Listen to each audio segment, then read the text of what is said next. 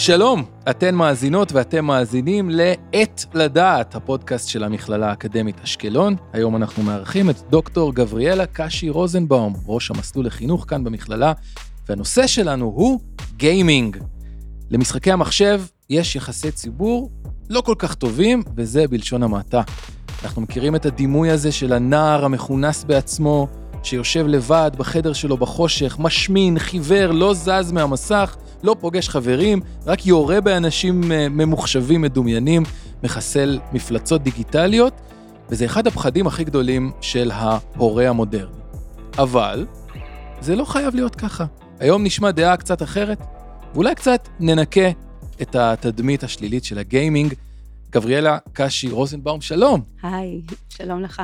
אז קודם כל, הכותרת שלנו, אני פתאום אה, אה, קורא, משחקי גיימינג בשירות הפסיכולוגיה, כבר אני מרגיש זקן, כי להגיד משחקי גיימינג זה כמו משפחת family, הילדים כבר לא צריכים להגיד משחקי גיימינג, אבל הילדים גם ככה לא יקשיבו לנו, אנחנו מדברים, אני חושב, הרבה להורים בפרק הזה, ש, שחושבים וחוששים מהעניין הזה. לגמרי, רק ש, כשכתבתי או כשהתחלתי לחקור את הנושא, אז אה, שיתפתי את הילדים שלי, יש לי ילדים, ארבעה ילדים, ארבעה. בנים. וואו. הם כולם גיימרים, ברמה זו או אחרת. כן. אה, ושיתפתי אותם, והם אמרו, וואו, קודם כל איזה אימא מגניבה, שאת חושבת שזה לא כזה שלילי.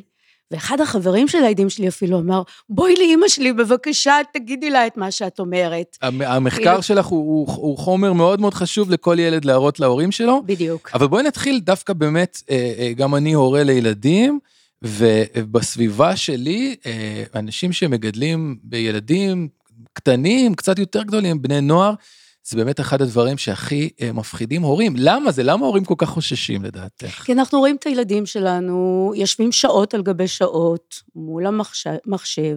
יש לנו סטיגמה כזאת שמסכים זה... שזה לא בריא. Mm-hmm. וזה מקלקל להם את היחסים החברתיים, מכיוון שהם לא כמונו, משחקים ברחובות, אני יודעת, שיחקנו קלאס, שיחקנו... נכון. אה, מחבואים, ולא רואים יותר ילדים ברחובות. הילדים רובם בתוך הסמארטפונים, מול המחשב, מול המסכים, טלוויזיה, אנחנו שאולי כבר לה... קצת פסה. דואגים ליחסים החברתיים שלהם. נכון. דואגים אפילו לבריאות הפיזית שלהם, אנחנו משוכנעים שאולי זה, זה מזיק להם בהמון המון דרכים. מה, איזה, איזה מין חששות את שומעת מהורים בדרך כלל? חשיפה לתכנים אלימים mm. מאוד מאוד מלחיצה את ההורים, כי הרבה מהמשחקים, משחקי המחשב, שאנחנו כרגע קוראים להם משחקי גיימינג, משחקים וירטואליים, אוקיי. Okay. יש בהם הרבה אלימות. מישהו צריך להרוג מישהו, זה המשחק. כן, משחק יריות, מישהו דורס מישהו, יש מלחמות, יש קרבות, okay. יש כיבושים, אבל יש גם... אסטרטגיות להגנה, mm-hmm. התמודדות, אה, קונפליקטים, פתרון בעיות, החלטות. את כבר רומזת שבעצם הבשורה המהפכנית בשבילך להרבה הורים, זה אל תהיו כל כך מודאגים, יש פה גם המון יתרונות. יש לגמרי יתרונות. מחקרים מראים, אפרופו הדאגה לגבי חשיפה לתכנים אלימים, שילדים לא נהיים יותר אלימים, ואפילו להפך. מחקר לדוגמה מצא שכשחשפו ילדים למשימות מתסכלות, אוקיי. Okay. ואחר כך נתנו להם לשחק משחק חופשי, דווקא הילדים שחוו תסכול, או ששיחקו במשחקים אלימים במחשב, דווקא היו הרבה יותר ותרנים במרחב הממשי. זאת אומרת שהם, הטענה של החוקרים, ש... אנחנו בעצם משתמשים, הילדים משתמשים במשחקים האלה כשסתום לפורקן לחצים. אנחנו פורקים אומרת, את כל היצרים הרעים האלה ואת כל הדחפים האלה, פורקים את זה במחשב ואנחנו יכולים להיות יותר נחמדים. ומשאירים את זה שם, ואז כשאנחנו באים למרחב הממשי, למציאות, למשחקים האמיתיים, אנחנו הרבה יותר רגועים. אוקיי. Okay. אנחנו מרגישים הרבה יותר טוב עם עצמנו, אנחנו הרבה פחות אלימים. עוד טענה שנשמעת בספרות המחקרית זה שילדים שגדלים בבתים שהם מאוד ערכיים mm-hmm. ואין שם חינוך לאלימות ואין שם modeling לאלימות, זאת אומרת אין אחים, אין הורים אלימים או תוקפנים אה, והערכים של הילדים האלה הם גדלים על ערכים של מוסר, של, של נתינה, של, של טוב, של אוקיי, רעות, כן, אחווה. אד- אדיבות, הכל. אז הכל, הם, הם, הם יודעים שבמשחק זה רק משחק. ופעם הבן שלי אמר לי, שאלתי אותו, אתה לא מרגיש שזה גורם לך להיות יותר אלים, יותר תוקפן? אז אמר לי, לא, אמא, זה רק משחק, כאילו, מה הקשר? הוא Mm. פשוט הרים גבה, ולא הבין למה אני שואלת את השאלה הזאת בכלל. כמו שאנחנו רואים סרט. אנחנו יודעים שזה רק סרט, אז, ואנחנו יכולים לבכות ולהיות עצובים ולהתעצבן ולהזדהות עם הדמויות, ולהיות כל כולנו, כולנו שקועים בסרט. ועדיין, בשנייה שאנחנו, נגמר הסרט, אנחנו יודעים שזה היה רק סרט, אז Mm. אותו דבר המשחק, הילדים שיודעים שזה רק משחק, זה רק כאילו, זה לא באמת.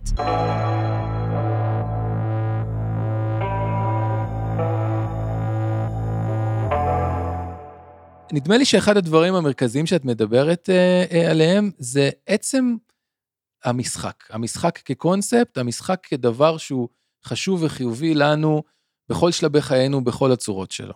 לגמרי. כשאנחנו מדברים על משחקים, משחקים וירטואליים, אנחנו יכולים באמת לפרק את המושג הזה, את המונח הזה, משחקים, משחקי מחשב, לשניים. אוקיי. משחק באשר הוא, כן. ואחר כך נדבר על משחק וירטואלי. אני באמת רוצה קודם כל לדבר ולהדגיש את האיכויות של משחק באשר הוא, ואמרת נורא נכון, משחק מלווה אותנו כל החיים, אם זה התינוק שרק נולד, כדי ללמוד על העולם, איך הוא לומד על העולם, דרך משחקית, אנחנו יודעים כמה ילדים אוהבים לשחק, ולא רק ילדים, בעלי חיים, אנחנו רואים בעלי חיים משחקים, בעצם כולנו משחקים, וגם אנחנו כמבוגרים משחקים כל הזמן, אה, אוהבים לשחק לפחות, לפחות בגיל הבוגר יותר אנחנו חושבים שזו פעילות לא רצינית, ואז אנחנו מפריד, מפרידים בין עבודה לזמן לעבודה ולזמן למשחק, אבל למה? זו הפרדה מלאכותית, כי אשרי האדם שהעבודה שלו מהנה כמו משחק, או שהוא מרגיש שהוא הולך לעבודה ומשחק.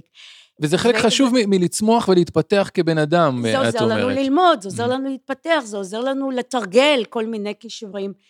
וזה מוביל אותנו בעצם למאפיין השני של המשחק הנוסף, שאנחנו מתנדבים לשחק. הפעילות היא פעילות מהנה והיא פעילות כיפית והיא פעילות שאנחנו עושים באופן וולונטרי.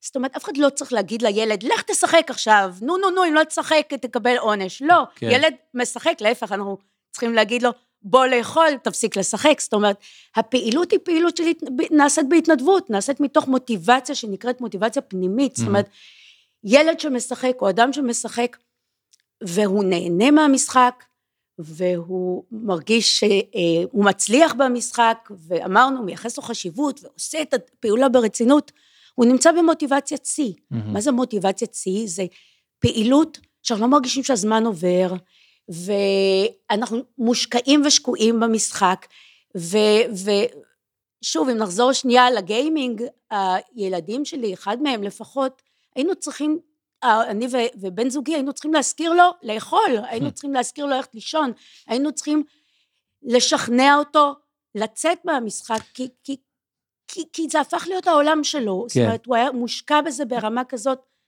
כי היה לו ש- נורא כיף. היה לו כיף. ואת עושה פה סוויץ' נורא מעניין, כי המון הורים מודאגים יגידו בדיוק את המשפט הזה, הוא שכח לאכול, הייתי צריך להוציא אותו מהגיימינג בשביל לאכול, אבל את אומרת, רגע, תסתכלו על זה קצת אחרת. איזה נהדר זה שהוא מצא משהו שכל כך כיף לו, שנותן לו, כמו שאמרת, תחושת מסוגלות, שנותן לו מוטיבציה פנימית ל- להצטיין ולהצליח. הוא מצא דבר כזה שעושה לו טוב, זה מקסים שהוא לא רוצה לאכול, שהוא כולו שקוע בדבר הזה. במיוחד אה, ילדים שבלימודים מהמם, פחות הולך להם, מהמם, ומבחינה חברתית אולי פחות הולך להם, מהמם. אז הם מוצאים במשחק איזושהי פלטפורמה, איזושהי זירה, איזשהו מרחב שממש ממש טוב להם בו.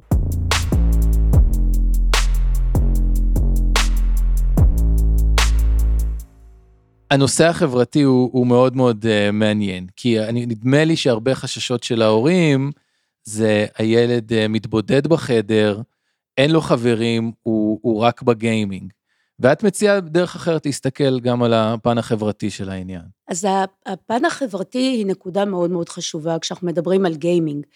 אה, או על משחק בכלל שנעשה בשיתוף פעולה עם אנשים אחרים. יש משחקים שהם משחקי רשת, שכדי אה, אה, לצלוח בהם, אתה חייב לשתף פעולה עם אנשים אחרים. אתה לא סולו, אתה חלק מקבוצה, והאינטראקציה החברתית שלך היא חלק מהמשחק. נכון, ואז אה, נשאלת השאלה גם איפה, מה ביצה ומה התרנגולת? מה זאת אומרת? אנחנו דואגים שהילד שמושקע כל כולו במשחק מאבד את הכישורים החברתיים שלו, mm.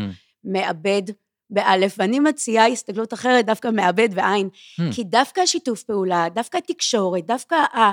להתכנס ביחד, קבוצה של אנשים כדי לעבוד בצוות ולפתור משימה ולהצליח, אני יודעת, לגרש את האויב.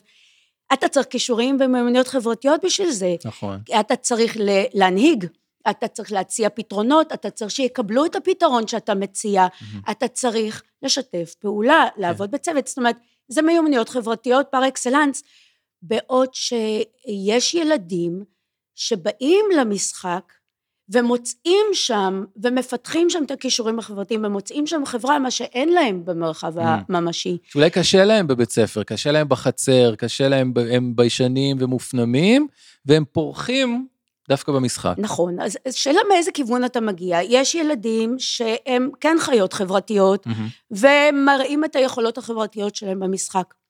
ויש ילדים שאין להם מיומנויות חברתיות, ויש להם קשיים חברתיים, ודווקא במשחק הם פתאום מוצאים מקום שאין להם במרחב הממשי, ותחושת שייכות. שכנעת, זה מאוד מאוד uh, ברור. למה ספציפית משחקי המחשב, המשחקים הווירטואליים, הזכרנו את הנושא החברתי. יש עוד יתרונות אה, ספציפיים למשחקים האלה? לגמרי. קודם כל, אה, משחקי המחשב הווירטואליים, mm-hmm.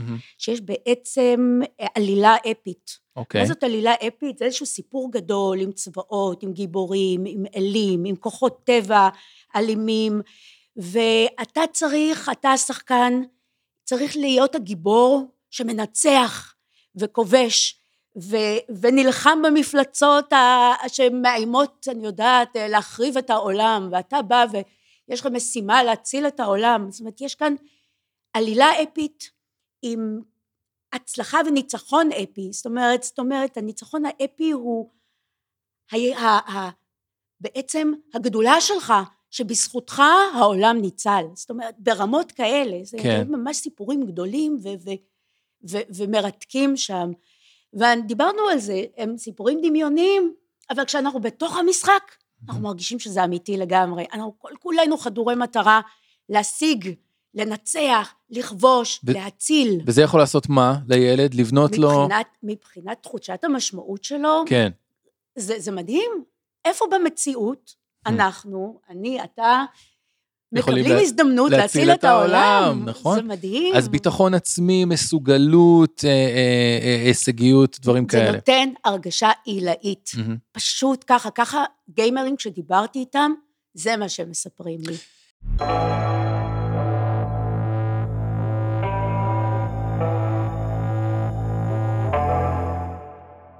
יש עוד אלמנט שהוא קצת פחות רומנטי, אבל את, את כן דיברת עליו, וזה הנושא של, של, אה, של מיומנויות שקשורות למה הם יעשו כשהם יהיו גדלים. עבודה אה, וכל זה, גם זה חלק מהעניין, נכון? לגמרי. אה, זה נקרא בספרות מיומנויות המאה ה-21. אוקיי. אלה מיומנויות שבעולם העבודה המשתנה, שדיגיטציה נכנסת גם לתוך עולם העבודה, לא רק למשחקים.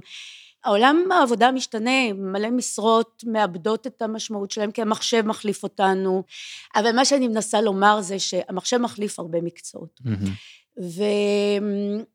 ואנחנו צריכים להתעדכן ולעדכן את עצמנו ולהמציא את עצמנו מחדש, כי גם המקצועות ממציאים את עצמם מחדש. Mm-hmm. וכמו יוטיוברים, אוקיי? משהו שפעם לא היה קיים, אוקיי? אז מחקר שאני עשיתי עם אה, סטודנט שלי, סטודנט לתזה מהמכללה למינהל, מצאנו שהמשחק במשחקים וירטואליים תורם לפיתוח אוריינות, זאת אומרת יכולת אה, להשתמש בדיגיטציה. Mm-hmm. זה תורם ליכול, לאוריינות של חיפוש מידע. Mm-hmm. כשאני משחקת במשחק מחשב, משחק מחשב וירטואלי, ואני לא יודעת את התשובה למשהו, אני לא יודעת איך עושים משהו, או אני רוצה לראות מה אחרים עושים, אני פשוט, השחקנים, אה, הגיימרים, נכנסים למחשב ומתחילים לחפש מידע ו- ולומדים לבד, ולומדים בעצמם, ומחפשים מידע על ה- איך לפתור איזשהו, איזושהי משימה.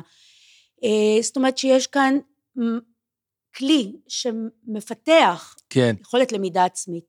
ויכול להיות שאם אנחנו, הרי הרבה הורים דואגים לעתיד הכלכלי של ילדיהם ואומרים הלוואי שהילד שלי יהיה מתכנת ומהנדס ויעשה הרבה כסף, ואנחנו אומרים להם שיכול להיות ששעתיים של מיינקראפט ילמדו אותם הרבה יותר מתושבע או אה, שיעור אה, כזה או אחר של המחנכת עם כל הרצון הטוב.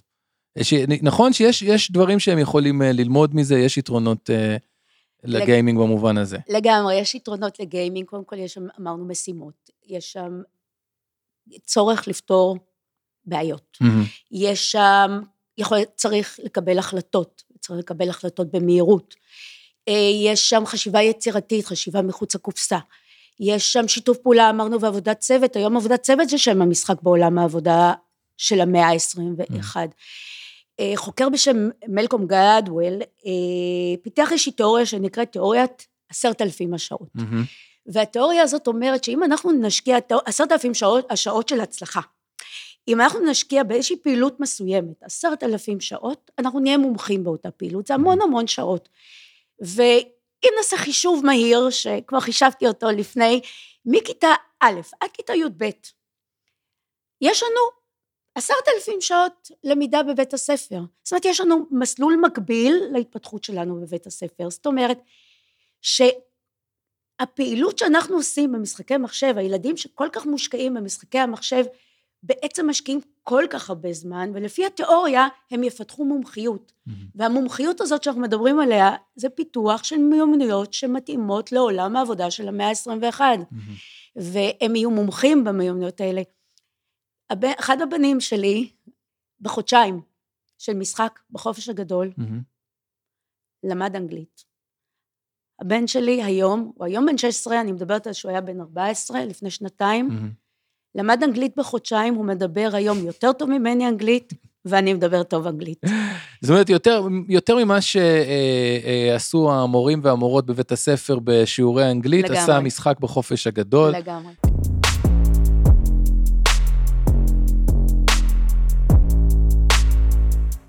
שכנעת אותי לגמרי, גיימינג זה מעולה, הילדים מקבלים עם זה המון, אבל יש לך הסתייגות אחת חשובה, נכון? שהכל במידה.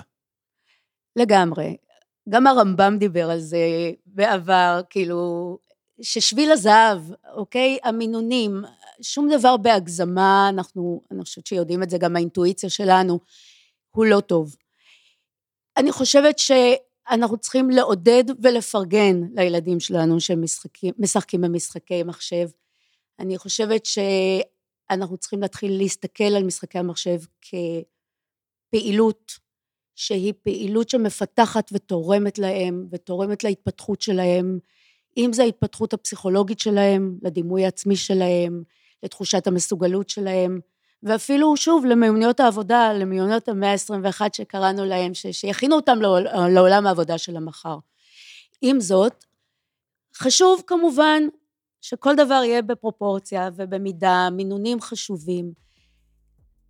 אל תילחצו יותר מדי כשהילד יושב שעות על גבי שעות מול המחשב. הוא נתרם מזה, הוא נהנה מזה, הוא מצליח לפתור בעיות אפיות, וואו, זה, זה מדהים.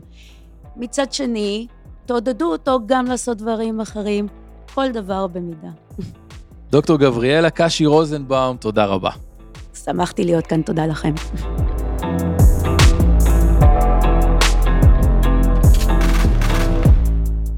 עד כאן להפעם, בעת לדעת, הפודקאסט של המכללה האקדמית אשקלון. הפיקה אותנו שי קלוט, תודה גם לנופר משה, אני יונתן גל. פרקים נוספים עם חוקרים, מרצים ומומחים מהמכללה תוכלו למצוא בספוטיפיי, אפל פודקאסט ובכל מקום שיש הסכתים.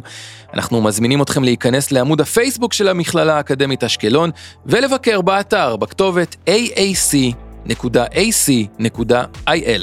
תוכלו למצוא בספוטיפיי, אפל פודקאסטס ובכל מקום שיש הסכתים.